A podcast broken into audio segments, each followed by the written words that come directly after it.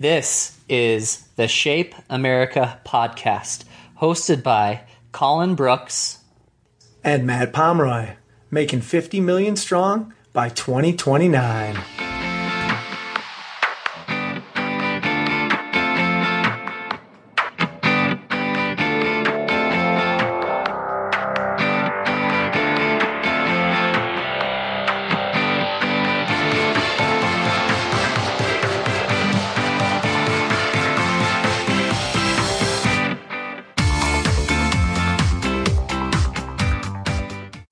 Welcome to the Shape America podcast. This is Stephanie Sandino, your co host, alongside Colin Brooks and Matt Pomeroy. Thank you so much for tuning in. We are ecstatic that you're joining us for this amazing self care episode, part two. If you have yet to listen to part one, be sure to check it out as our panel sets the scene with their interpretation of self care, as well as the signs they experience when they need to refocus on themselves. We're going to delve right back into it as our panelists further discuss the topic that is so often forgotten and pushed aside. Without further ado, I'm going to let our guests continue on with the discussion on routines, limits, and the support of schools, as well as professional associations in the journey of self care. Again, thank you so much for listening to another episode of the Shape America podcast. So the question is, what are your go-to self-care methods? So for myself and uh, my wife Neela, um, I would say definitely meditation. Uh, we have been trying to meditate for at least 10 to 15 minutes every morning. Um, we've done it pretty consistently over the last four months. Um, and I think what we're we're learning through this process is you can become more aware of negative thought patterns. And there's no judgment with these negative thought patterns, you're just aware of them.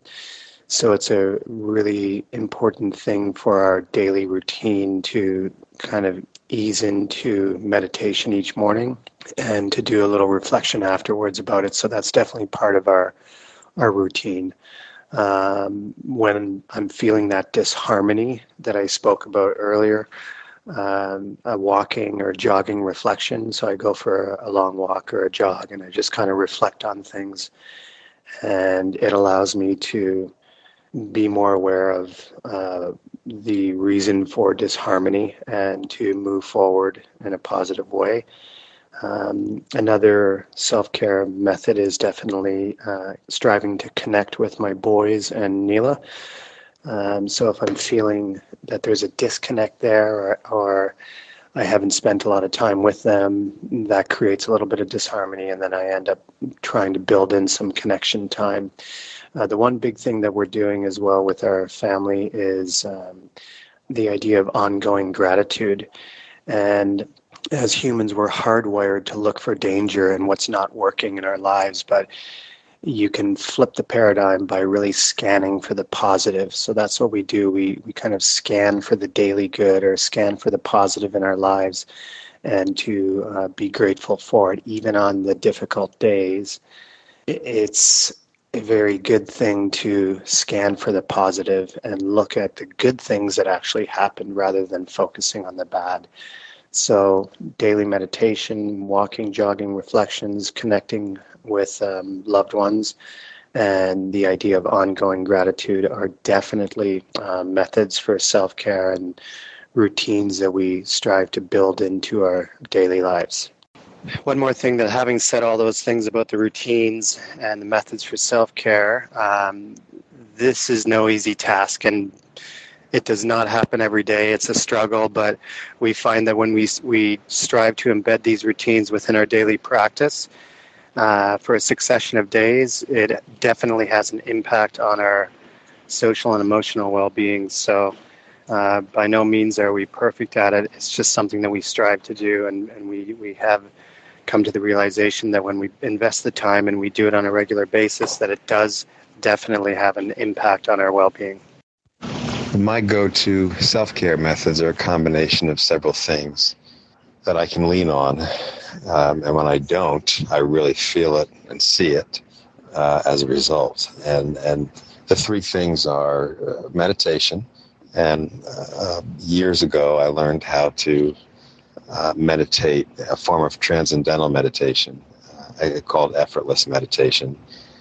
And it changed things for me. It changes your perspective on things. It changes how you view your life and how you view the world.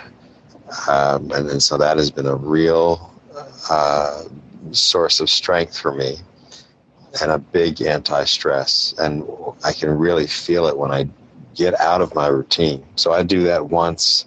In a perfect day, I'll do it twice. Um, that's been such of, of great importance to me as far as self care goes. The other, the next one would be, you know, which I'm sure everybody on here can can talk to, is some kind of physical exercise. It has changed over the years from uh, from lifting so much to getting much more into aerobic fitness, aerobic activity, and whether it be running, mountain biking. At this point in my life, um, I'm doing a, a, combination that works for me. And also, I've added uh, the practice of Svaroopa yoga. And, and so that seems to be working pretty well right now. Um, and, and finally, uh, just trying to be mindful. Uh, you know, when you are in the moment, and appreciating the moment, feeling the moment, experiencing the moment, and fully soaking it all in, you can't be stressed unless that moment is stressful. But most stress is occurring because of something that happened already or because something that we think might happen. It's usually our thoughts running around our brain that cause the stress. So when we're fully uh, focused and fully mindful, it's very difficult. You just can't. It's impossible. You can't be stressed and mindful at the same time. So, I had a situation this year. I mean, I had a, I had a, a great year um, in 2017. Even back in 2016, I was doing so much travel, speaking, teaching, etc. Uh, but I wore myself down, and it ended up in some several surgeries that just needed to be done over time and and a, bout of illness and I found myself out of balance completely and I'm, I'm not used to feeling that way and so I completely turned to okay Mike I've got to focus back on meditation focus back on my daily exercise routine and and start getting uh, more mindful so that's what I do and I hope that that can help someone else who's listening Hi, this is Sarah Heidel. So my self care routines and practices, um, honestly, this is really an area of growth for me. Um, I know what I would like to do and what I actually do are two very different things. So in my, I'll start with my ideal. My ideal world, um, running is usually like my go-to. It always has been since I was in high school. It was like my escape from reality for a little while where I could go take a break, hash some things out. Um, I used to say was to pound it out on the pavement, and then I could come home um, refreshed to deal with um, whatever was going on. Uh, and um, that's been a little bit weak in my current life. Um, so right now, um, my current self care is um, two things. Number one, uh, my husband and I try to every evening go through uh, an evening prayer, and um, that's we're Episcopalian, so we use the Book of Common Prayer, and there is an evening prayer like routine, um, and you just you follow it, and there's scripture reading, um, and and that's what we do. It takes about 30 minutes where we're able to kind of just be together and connect in that way, both with each other and our higher power. Um, and so that that's recharging for us in that way. And then the second thing that I do for self care is um, is this is listening to podcasts and contributing to podcasts um, and sharing my story and my struggles with with others and getting myself filled up with others in my communities um, through phys ed, through just education in general, um, through other people that I've connected with um, in life and just sharing life with people. Uh, I am a very typical extrovert in that way that I am recharged by people and community. And I'm finding technology a really useful tool in feeding that side where uh, yeah, I don't necessarily have the time to connect with people all the time in my busy life, but I have this great little tool in my pocket where I can connect with people all over the world at all times. Um, and that's been really great this past like two weeks because I'm I'm trying to find the balance of it. So that's what self care looks like for me. Um, it's missing a physical element right now, and so I, I'm feeling the strain of that. That I I wish I had more of a of a physical outlet right now and i'm just in a season where that is a little bit impractical because of everything that's going on and that's okay so um, i will get to that place and i know that that's always there like the road isn't going to go away my running shoes are still in my closet and i can put them on and, and use that tool when i need it so uh, that's it for me Hey, Lisa Rockala, responding to my go to self care methods. Um, do I follow a routine? Yes, but yes and no. Um, my routine is I start every workday morning with a workout and, and I change it. Um, I change it for my body, which is good, and, and I change it for my mind as well. I can't do the same thing every day. Um, and then at the end of my workout, for the last year or so, I've been practicing some mindfulness, and I'm nowhere near a pro at this. I'm not, uh, I, I have a hard time sitting still. Um, but I found a really great app that I'd like to share. It's called Smiling Mind. Um, and it's a free app. And like they're like one to six minute meditations. And the guy on there is just really, really great at explaining, you know, if you're new to this, um, be aware of your thoughts, but let them go. Um, so I'd really recommend checking out the app Smiling Mind. And that I've been really trying to carry over mindfulness into my teaching. And I agree with Mike, you know, don't stress, just just observe. It's okay. Um, some of my other methods, I love to walk outside, um, preferably by nice scenery or a lake or a river. Um, I treat myself to a Starbucks on some Fridays on my lunch break.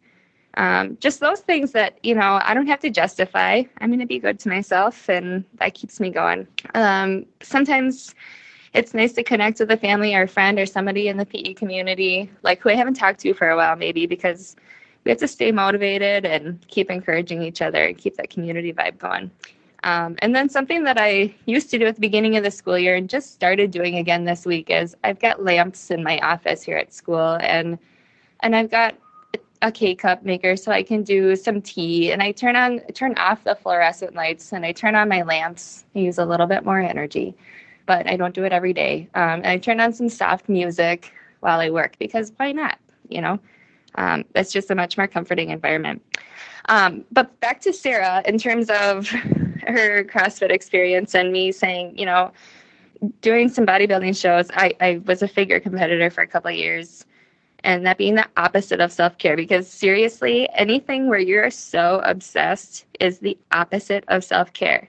And not everybody who participates in CrossFit or bodybuilding or whatever the thing is is obsessed. Um, but I think it's something that's not talked about. Like, there's nothing like the feeling of accomplishment that you train for months and months for those three minutes on stage and you finally get on stage. But then you get off and you're proud of yourself and you should be However, no one talks about the bags of Doritos and ice cream and cake and whatever else you eat after the show because you just stuff yourself and it takes so long. I don't know, I'm speaking vulnerably, maybe from a female bodybuilding perspective, but it takes so long to finally get to a place of moderation um, that you can eat the same on Saturday as on Monday. It takes a lot of self care, it takes a lot of self trust and self compassion plus again practice.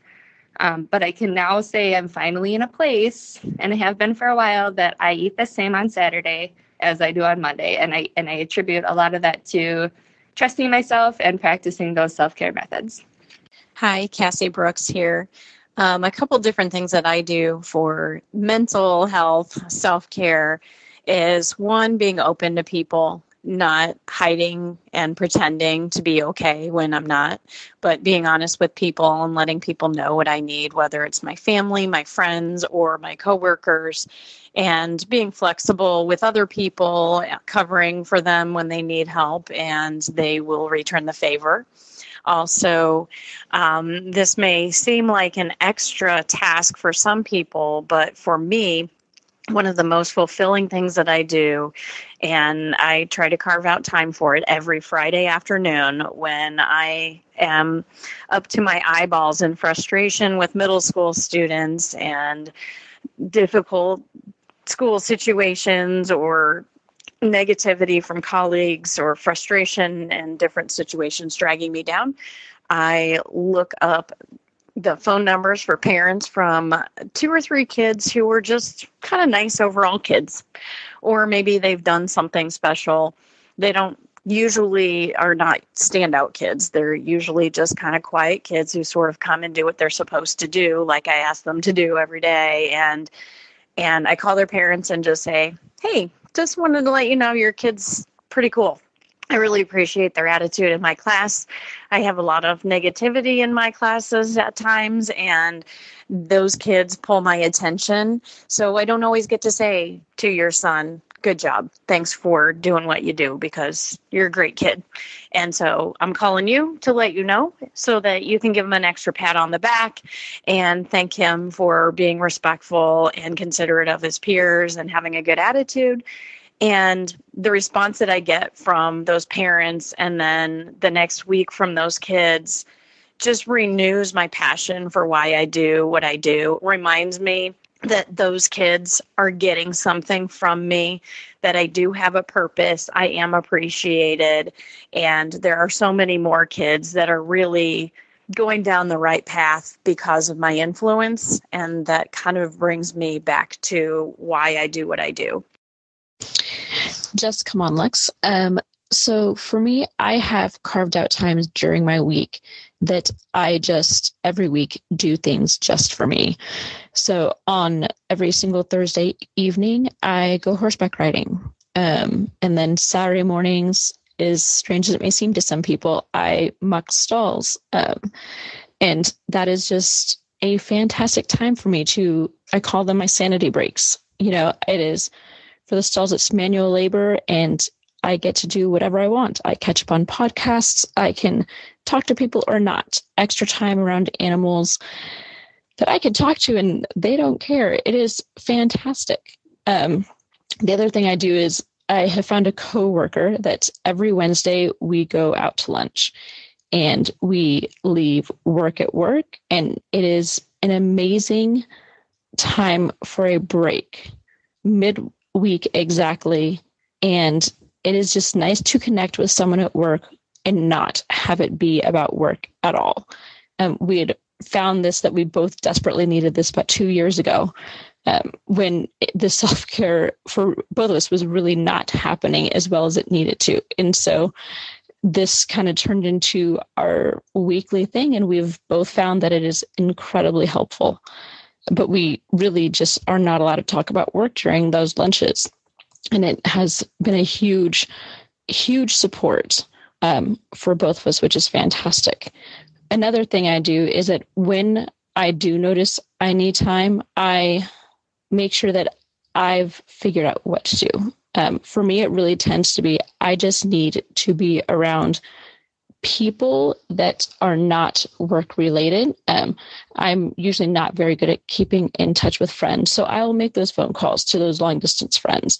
And that for me is just, it, it fills me up a lot. I can call, you know, the childhood friend and catch up and have that.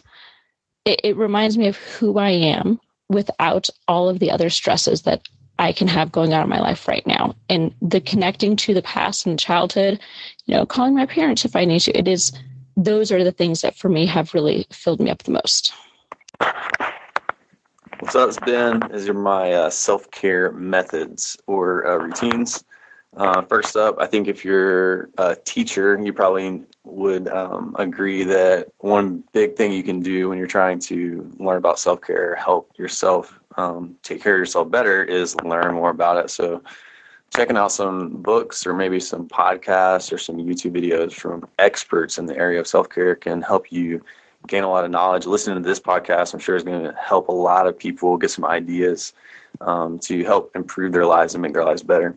So one of the podcasts I would highly recommend is the Tim Ferriss uh, podcast. He's all about uh, tips and tricks to kind of improve your performance, and a lot of that aligns really closely with self care. So I'm sure I'm preaching to the choir because you're already listening to a self care podcast. So nice job on taking that first step. Um, a few other things I would say is uh, building in time in your schedule for reflection. So making sure that you're not so busy that you don't have any time to reflect on how your life is going and be intentional.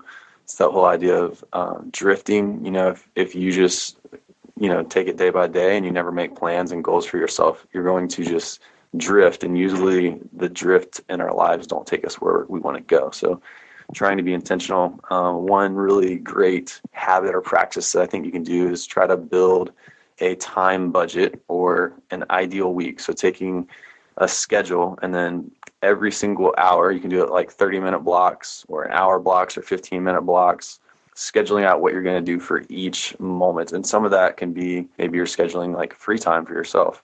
Um, but realizing everybody has the exact same amount of hours in the day some people get a lot more done. You know, how do they do that? And I think a lot of times it's because they're intentional with their time. So one thing you can do to help yourself kind of figure that out is creating a time budget for yourself.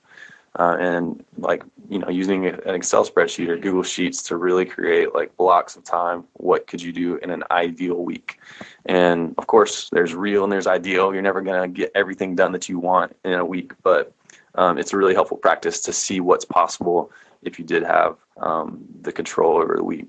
Uh, another thing you could do is batch things. So if you have a project, you know, um, the idea of multitasking is a myth. It's, it's, scientifically proven that we are very, very inefficient when we try to multitask. So just being able to focus on one thing for an hour or two hours instead of checking your email every five minutes all day long, just don't check your email all day until one time during the day where you check it and answer all the emails, and that will help you um, be more efficient with your time. Um, and then other things like making sure that you're eating healthy, making sure that you're exercising regularly, and putting that in your ideal week or your time budget. And then building in things that are going to help you have that positive mindset, like practicing gratitude. You can do that through journaling.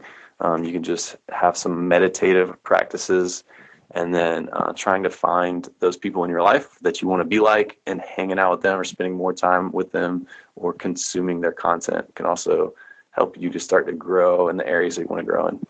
So those are a few ideas or tips on habits and routines for self-care. Question three, um, go to self-care methods. And there have been so many great ones suggested here that I'm really being thoughtful about, especially some of those apps on meditation and mindfulness. Um, for me, also, my go tos definitely getting a good night's sleep. I really, really know when I need um, when I'm when I'm starting to rack up a sleep debt and um, really forcing myself to go to bed on time and practice deep breathing and practice meditation to to get myself to a deep restful sleep um, is a big time go to method for me.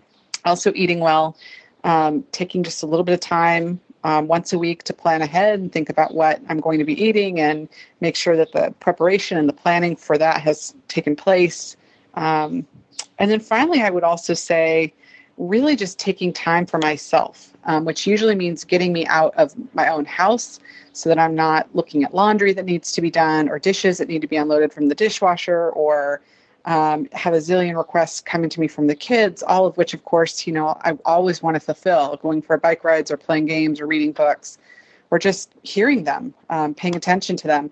But it's really, really important for me personally to get out of the house and be in an environment where it's just about me, whether that's reading a book or just sitting down and having a cup of tea at a Starbucks or whatever it is, going for a walk um, just really making sure that I can put myself in that environment on a semi regular basis where I have nothing to think about except myself or take care. I have no one to take care of except for myself. This is a tough one for me because I feel like I don't set limits um, or, or draw lines. it's more about how I'm feeling. You know, I, I, when I was teaching in a public school, I, like a lot of other teachers, uh, I had to, especially once I had kids, I don't ever remember not working a second job doing something. And that became my tolerance level. Uh, and, and so now, even in my you know next professional career, that is the case. Uh, I've got a wonderful job. uh, that I enjoy very much, um, running an instructional side of a consulting business. And then I have my own personal consulting work that I do. So I, I just am a, a busy person. What I've tried to do instead is to take self care very seriously and and maintain that, which makes my energy level higher. It makes um, levels of uh, I don't know achievement higher. But I've run into some trouble with it too. Uh, when I, you know, I've just gone too far, I've done too much, and so, oops, uh, I've let go of things, and I, I haven't um, been able to prevent what was coming. And so I need to be better about that. I think more on a daily basis, there's a time limit, generally speaking, where there wasn't one there before.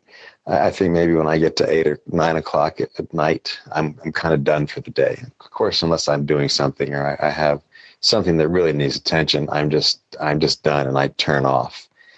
And work goes away. I wasn't always that way, but I feel like in order to keep my energy level high, uh, do the quality work that I need to do, I, I do set that limit on a on a day to day basis.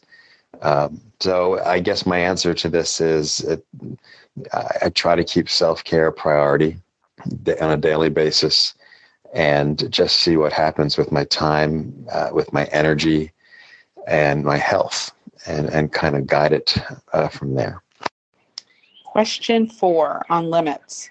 Um, I really liked that previous answer about turning things off in the evenings, and I'm also a big proponent of that. Um, during the day, I have, as we all do, I have so much going on. Things are so intense. Um, I a zillion different meetings and emails to respond to and texts to respond to. Um, but at the end of the day, shutting it off and just checking it and knowing that it's all there the next day to be picked up and and um, and addressed is is everything. And so just shutting things off, not looking at screens, not um, worrying about stresses that I, I can't control has been a really, really excellent routine for me. Um, not always easy to achieve, especially in moments of travel or um, things like that. But when I can achieve it, it makes a huge difference. Yes, I think uh, limits are super important. Um, so some of the boundaries that I set for myself to make sure I don't get burnt out are um, I work after work um, on my blog or business or any kind of side job things only two days a week, and then uh, the other days I can spend about 30 minutes to an hour just responding uh, to emails and making sure that everything um, keeps running, but I don't do any like real long work on those days. And so that allows me to kind of focus on um, business and deep work uh, for a couple of days a week. And then the other days I can focus on my family and uh, myself, getting, making sure that I'm taking care of myself, like we've been talking about, uh, and all the other questions. Um, one day a week, Sunday, I totally unplug. I don't get on social media. Um, I don't do any email checking or anything like that. And um, that day is dedicated to uh, family and friends and rest and res- restoration. And then also, I have a little uh, notification on my iPhone that pings me when it's time to go to bed. Uh, so I prioritize sleep and try to get at least uh, seven and a half hours of sleep every night because I've just found that's my sweet spot. Um, on the weekends, I might try to get a little bit more, but um, making sure that you're not distracted is another good one. So maybe uh, some limits might be turning off notifications on your phone and only going to like Twitter or Facebook or Instagram or email when you set aside time for yourself to do that. Um, those are things, some things that have been helpful for me. Hey, Lisa Rackala. Um, what limits do you set for yourself regularly? where do you draw the line? Um, again, like the idea of when you're thirsty, you're already dehydrated, or if you're waiting for signs for self care, it might, you know, it's a little late, um, but it happens. So to me, where do you draw the line? I feel, I feel as though um, the idea that if you are are waiting for a line to need to be drawn, that you may not be practicing enough self care. Um, However, I think if it gets in the way of like my daily routines, um, if it gets in the way of my workouts, if it gets in the way of things that make me feel good and things that I want to do for myself, for my work or my family, things that are important to me, all of those things are are big um, clues that maybe I need to draw the line and, and practice saying no. And I'm a person who is very, very guilty of not always saying no, and maybe I should. And I want to do so much, but um, there's there's a line to be drawn. So, um, yeah. Hey everyone, this is Sarah Heidel. So our final question about limits. Um, this year, I've been really intentional about setting one major limit for work, and that is to leave work at work.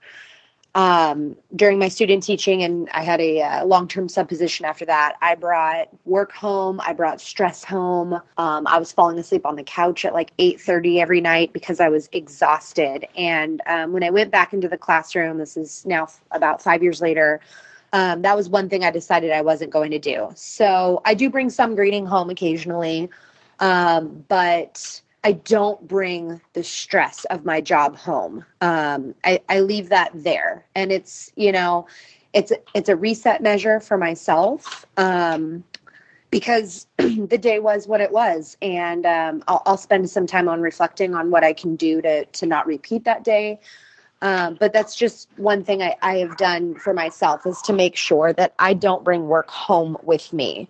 Um, and then the second thing I do is um, my husband and I have set up a little um, kind of check system where when we are asked to take on something else, we both have a one liner of like, that sounds like a great idea. Um, I might be into that, but I need to check with my husband first. And, and he says I need to check with my wife first and it's just a, a way to sort of buy time um, allow for reflection and to stop I, I, can be really a yes person and do everything so it stops me from doing that uh, and those are really my key limits that i set for myself regularly what a great question. What limits do you set for yourself regularly? And when do you draw the line with demands on your time, energy, and intellect? That's a good question. It had me thinking for a couple days. And I think the reality is that I don't set limits. Um, I, I, tend to accept a lot of um, invites and opportunities to do work and collaborate, um, and I don't set limits on it. But what often happens is a cascading of demands that falls onto my plate, and I guess at moments such as that, I, I know in my heart that my intentions are good and that I mean well and I want to be committed to these these opportunities and in, in order to kind of do the work that I love to do. But I think I begin to feel overwhelmed and I, I need to really cut back to the center or cut to the core of, of um, what my work means to me and then and build in time to do the work that I love to do, but build in the time for for my own wellness. And as as much as I love to go and present and speak, and and I get invitations to do so, um, I guess those are the the limits that I set. I I accept um, way fewer invites that I used to do, simply because I I know that I it's going to take too much of my time and it's going to pull me away from doing the work that I'm doing at my school right now and, and spending time with the family and doing the things that I love to do. So I think that in not accepting a lot of the, the invites to travel and speak, I still choose two or three a year that mean something to me. And I plan accordingly and build that into my calendar to plan for these things. So I guess my lesson from this question is that I don't place limits on myself, but um, when I'm feeling overwhelmed, that's usually a good signal that I need to be more aware of how my time is spent. So that's kind of how I draw the line, I guess, and just not accepting everything and um, not going out to present and speak, yet still making it part of my yearly plan to go at least two to three times during my holiday time to do these things. So that's a bit of a rambling on uh, message, but that's kind of how I'm looking at, at that uh, question in terms of limits uh, on myself. So This is Cassie Brooks, and I have some limits that I place on myself where I've just built it into my schedule because I know if it's left up to me, I would stay at school every night until seven o'clock getting things done, and I wouldn't eat dinner, wouldn't spend time with my family because there's always more to do. So, twice a week, I have meetings after school that extend my school day, and once a week where I have club meetings. And on those three days, I bring my things, and as soon as that meeting is over, I go home. I do not stay. I don't go back on my computer. I log off. Everything is done before I go home. Now, there might be some work that is left later on that evening after my kids have gone to bed, but on those days, I'm home when my kids get home, and that's something I have to do to make sure that I don't overextend myself with my time at school. Another thing that I do in terms of limits is when people ask me to participate in opportunities, whether it's attending a big seminar or workshop or presenting, or they want my input on something, I have to sometimes do what feels selfish to me, but is really all about self preservation, where I have to ask, Am I getting something out of this myself? Is this something that someone else could do? Am I able to do this and feel good about it? Am I gaining energy from it? Or would I just be stressed out? Is it going to cause problems for my family that I have to work around? Am I going to lose sleep over it?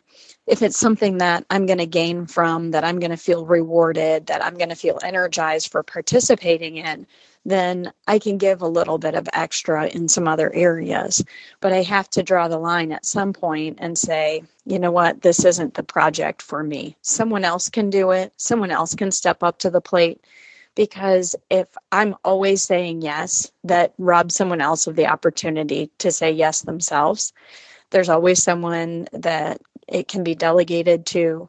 There's always someone else who is looking for that next opportunity. So if I pass, I have to remember somebody else is going to gain from that. Jessica Monlix here. So this is the part of self care I'm really not very good at. The setting limits with things. I've gotten better. So I have made a point now of my kids' things comes first over mine. Unless it's something that's big and planned ahead, like Shape Nashville took precedent over a couple things. I missed a couple things for kids, but to me that that was a one-time deal. For most of the things I do, I make sure that I have time scheduled aside for all my um, kind of extra work type stuff um, that does not interfere with my kids' schedules, which does means I can still make it to all their events. I can make it to anything for school for them. Um, and when they're home and present, so am I. I do not do work when we're just hanging out at home together. Um, I will wait till they go to bed and then I allow myself about usually an hour to get stuff done afterwards. And then it's time for me to go to bed. That's when I don't fall asleep with them. Um, and that's the only limits I set. I'm really not very good at this part of it. So I'm loving the ideas I'm hearing. Um, it kind of has made me think of how I can do this part in my life a bit better? This is a great question. Um, as we know that often the mindset of a student is influenced by uh, the mindset, the temperament, the emotional well being of a teacher the day before. We also know that students deserve nothing less than a teacher who is at their very best every day. And we know that that's not the case, and and and that, that's not blaming anyone. It's it's a it's a self care issue. It's a wellness issue. It's just life in the United States. It's an uphill battle. It's a daily struggle because of of the the food supply, because of other options aside from um, you know being physically active, and and you know it's just a somewhat of a changed society and adapting to that to keep yourself well is is difficult at times um, uh, you know, when when I, I guess when I think about how schools can work to support self care. Of course, I'm I'm not in a public school anymore, but I can well remember when you know by many different administrators giving the the talk that your job is paramount and your um, work is so important and you do anything to get the job done everything and anything that you know possible you know you do whatever it takes to get the job done. And then they say but make sure you take care of yourself. Well often the two are incompatible. And I, I wish administrators that would be i'm put myself in the shoe of, uh, shoes of administration right now i would have conversations about that regularly with teachers about self-care about you know how are you taking care of yourself? Um, because at the end of the day the most important part of a child's education is is how effective the teacher is and that teacher is more effective when they're, they're taking care of themselves and as i said earlier uh, putting themselves at the top of their to-do list they're better for the students so as an administrator, um, I would I would have more conversations about it at faculty meetings. I would talk about it. You know, what are you doing uh, for yourself? You know, how as an administrator, how could I encourage that? I would simply make it a priority in the school, uh, and so that you can safely say, "Hey, I want you to take the best care of yourself possible." so that you can be the best you can be every day for our students. I think that's the order it needs to be in and I'd set up options for teachers if, if at all possible. Uh, some kind of wellness program in a school, they work. That's why corporate America does it. They understand that if they have a healthy employee, they're going to be more productive. And for some reason in schools, we haven't, you know, some places, of course, it's going on, but not most. Um, and, and I provide incentives where possible. So, I, you know, I just, I, I would hope that administrators and just the school community could be supportive, more supportive as a whole of the teacher being well, because at the end of the day, that's what's good for kids. That's what's good for academic achievement. Um, and I'm going to leave the uh, professional association answer to to the rest of the group. Uh, I think that they are more adequately prepared to answer that. But that's my feeling on that. Thank you. I think those are some awesome points uh, that Mike brought up, and I totally agree with everything he said. I think the employee wellness options, a lot of uh, corporate places do that, and I think schools could adopt some of those same programs. Um, just little things like offering, you know, healthy options at lunch can go a long way. I know at my school we have an option to get a salad, um, which is nice to, you know, feel like you're uh, eating healthy at school. Um, and then the main thing that I think schools can do is make sure that they're giving teachers adequate planning time, and especially uh, at the PE level, that they're giving them equitable class sizes. Because you know the main struggle that I see a lot of teachers having is their class sizes are so huge that they struggle to teach um, because they're getting dumped on because the gym is a bigger place, so their administrators put more kids there, um, and so you know when you don't have the planning time and when your classes are huge, you end up not being able to be intentional and prioritize instruction, and you just kind of feel like you're flying by the seat of your pants and trying to survive um, which leads to stress and uh, decreased self care for sure. Um, so, you know, that kills the morale. And then uh, that could easily be solved by giving people time to reflect, giving people time to plan and be intentional with their instruction and their curriculum. Um, and I think the state organization, uh, the biggest role that in my mind they play is to be on the legislation side of things, uh, informing teachers about what things are on the table and I kind of feel like I count on my state organization to get my back with in terms of doing what's good for our profession and then letting me know if I need to call the Senate or the House of Representatives and let my voice be heard about an issue.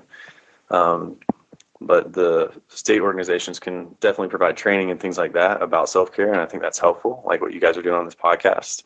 Uh, I think it's awesome. But the main thing I see them doing is getting laws passed that are going to impact the schools because let's be honest, the sc- at the school level is mainly many times dictated by what legislation is in place. So if there's legislation in place that you know teachers had a certain amount of planning time and their class sizes were only uh, a certain size and it was actually evaluated, um, then many teachers would be in a better situation and many kids would be in a better environment and uh, they'd be learning a lot more.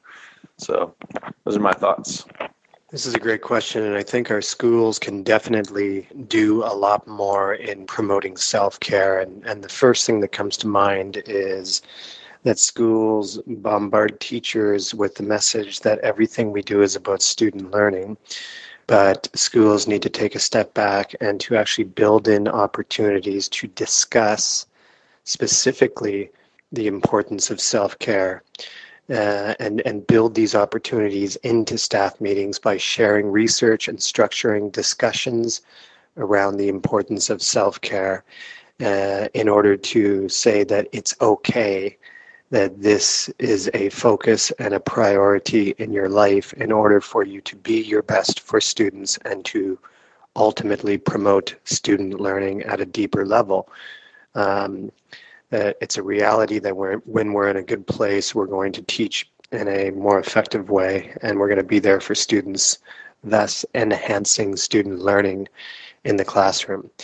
Uh, the second thing that schools can do is to make no doubt that a specific space for quiet time is essential and to design a space in the school. It doesn't have to be big, um, but to design a space in the school that is devoted to teachers who need quiet time, that they can go to this space at lunchtime for 15 minutes 20 minutes, whatever it is, recess time before school, after school, that that room or that quiet place is there for them uh, to seek refuge during the day when they have to recharge their batteries, and that the room is set up in a way that is uh, inviting and that the environment uh, supports that kind of quiet solitude reflective um, kind of time that's that's needed for teachers so to definitely design a space.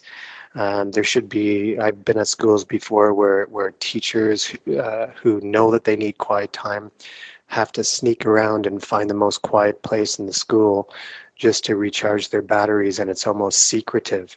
Um, that they're ashamed that they have to do this. They don't want other people to know. Well, if a school specifically has a place for teachers, then they are openly saying and promoting the importance of quiet time and quiet space um, by having a, a room set up devoted to this. So those two recommendations I think are important to build in opportunities to discuss self-care in uh, staff meetings and to design a specific purpose-built kind of room that um, teachers can go to to uh, just find some quiet time to meditate or to sit quietly, listen to music, whatever they want to do, but that there should definitely be this um, these things in the school.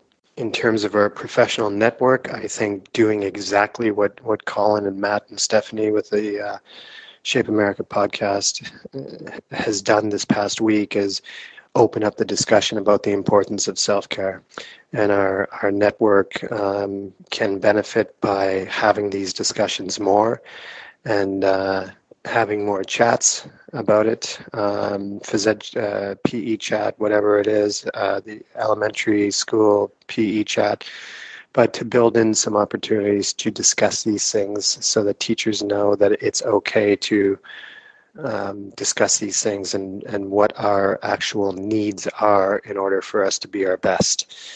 So, uh, to build in opportunities to discuss social, emotional, and physical well being on a more regular basis. So um, I want to thank Colin, Matt, and Stephanie for opening up this discussion, and I look forward to hearing the podcast and all the wonderful things that, that teachers are doing um, to promote self care in their own lives.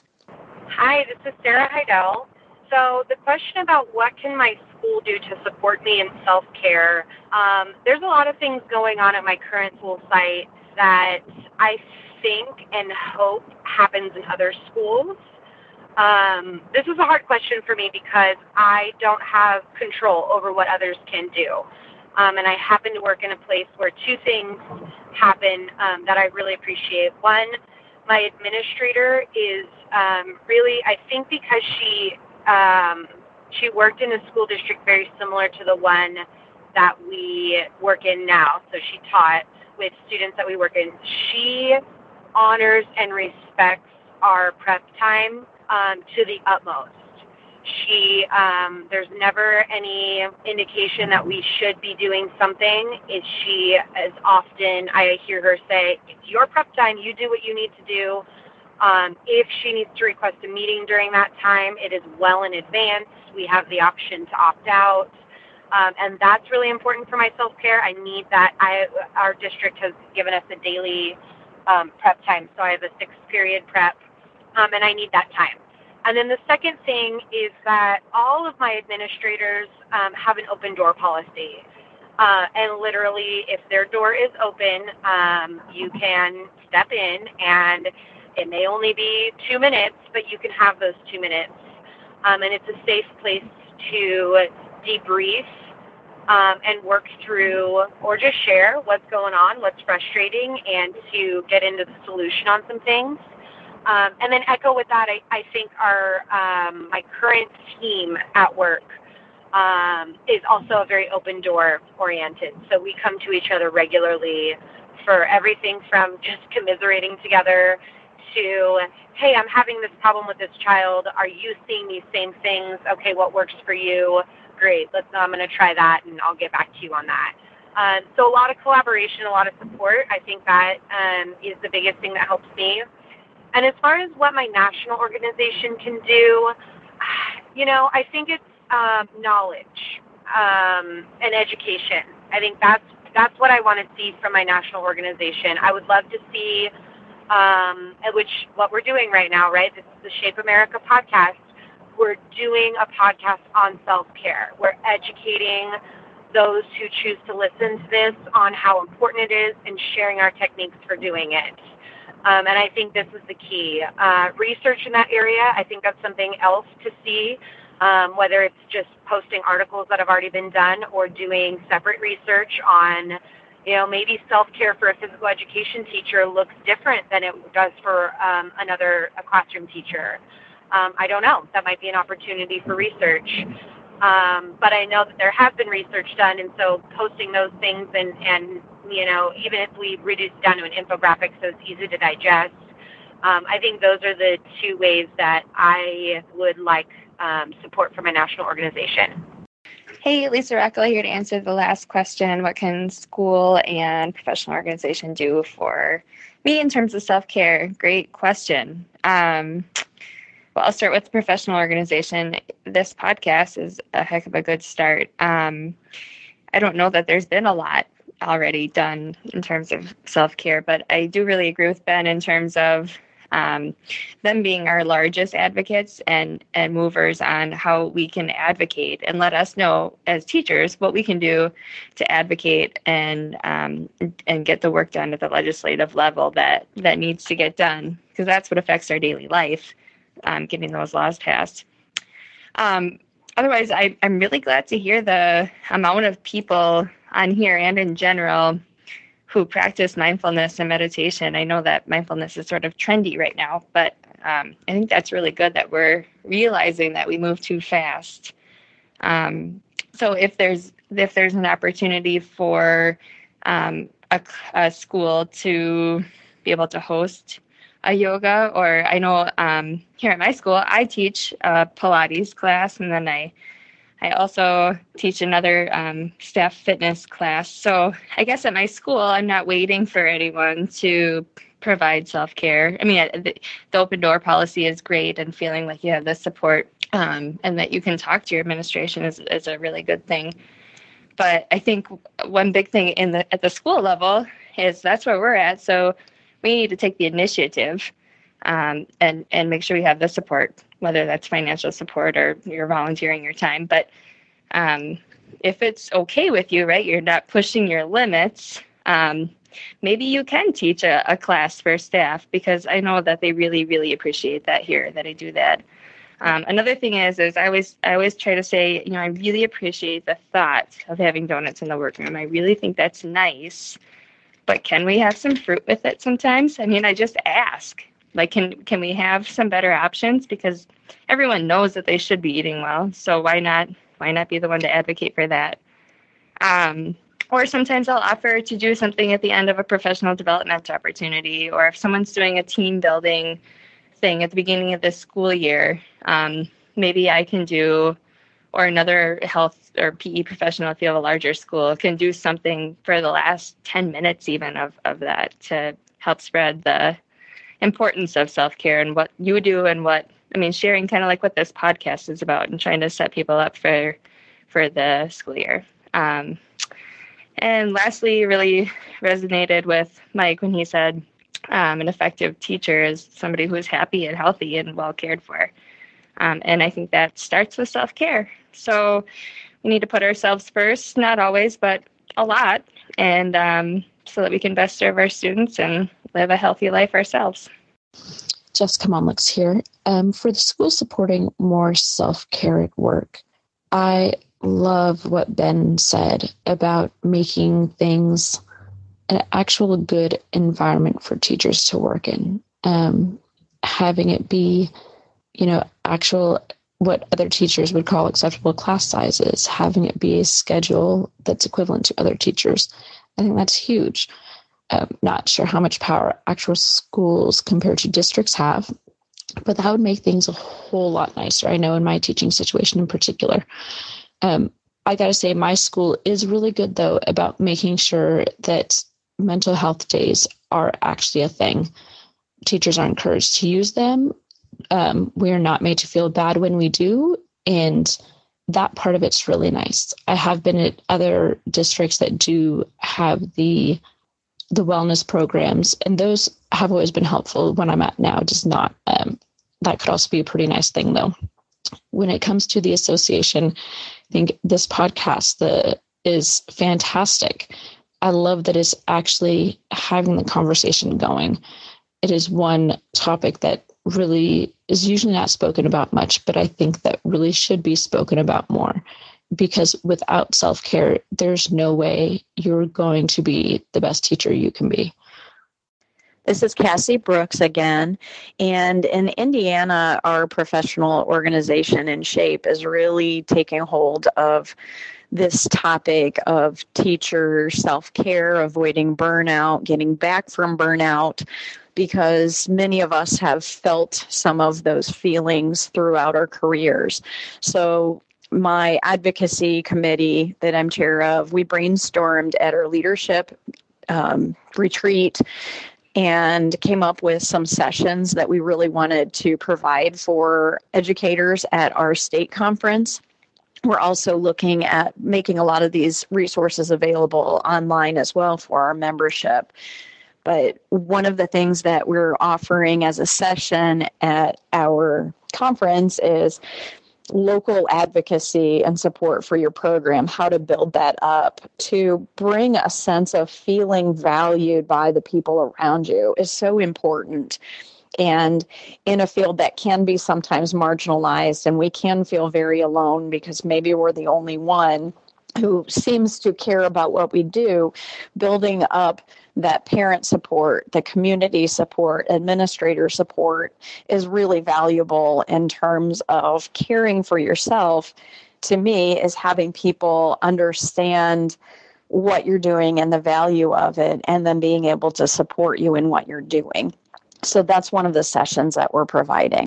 Um, but it's really important to us to provide the printables and the presentations and the talking points and elevator speech content that our membership can use to advocate locally and build up support for their programs so they do feel valued, which is so important for teacher mental health.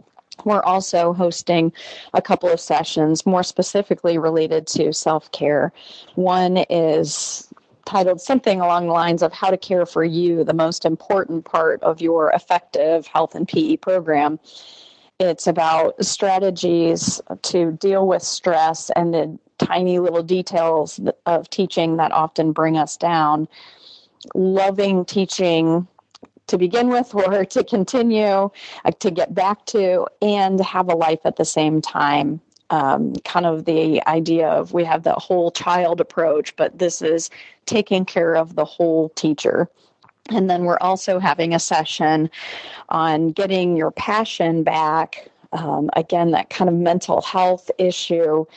When we are so passionate, it's easy to get burnt out. And so this session is um, not letting isolation or negative colleagues drag you down, but reaching out by building up a PLN support network, keeping things in perspective too, though, because when we reach out, sometimes we play the comparison game. You know, it's back to like the middle school kids that I teach about self esteem. Like sometimes we look at others and go, wow, they have it all together. They look so good. We can sometimes do that as health and physical educators, where we look at other people's programs and what they post online and get overwhelmed by comparing ourselves. And then we feel like, well, I'm not worthy. I'm not anywhere near that. But we have to remember that people are posting their best. And it's okay to not be your best all the time. So I think to me, being honest about the moments when I've also failed is empowering to me. And knowing um, when I share that with my colleagues that I'm helping to build them up and recognizing it's okay to not be perfect all the time. It goes back to my one word for this year, which is enough. I am enough I care enough. What I do is enough because I'm working so hard, and that is enough. I am giving enough to these kids, and it's okay to take a break and take a step back and take care of me sometimes. That concludes our self care podcast, part two. If you enjoyed what you heard today and haven't given part one a listen, be sure to queue it up in your downloads. On behalf of Colin, Matt, and I, we would like to give our biggest appreciation and thanks to our guests Lisa Rackala, Jason Steele, Andy Vasily, Mike Kuczala, Stephanie Morris, Sarah Heidel, Jessica Monlix, and Ben Landers. You all provided us with invaluable knowledge, tips, tricks, and even experiences from your own lives. We hope that their discussion has sparked some ideas on how to take care of you so that you can keep giving more of yourself to those around you. And to our listeners, thank you for taking the time out of your day to give us a listen and improve your practice.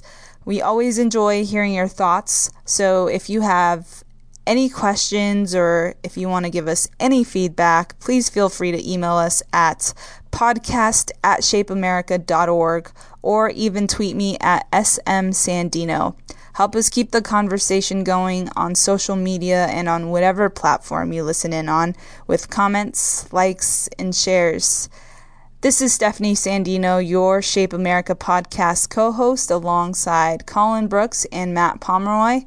Over now. Happy trails, everyone.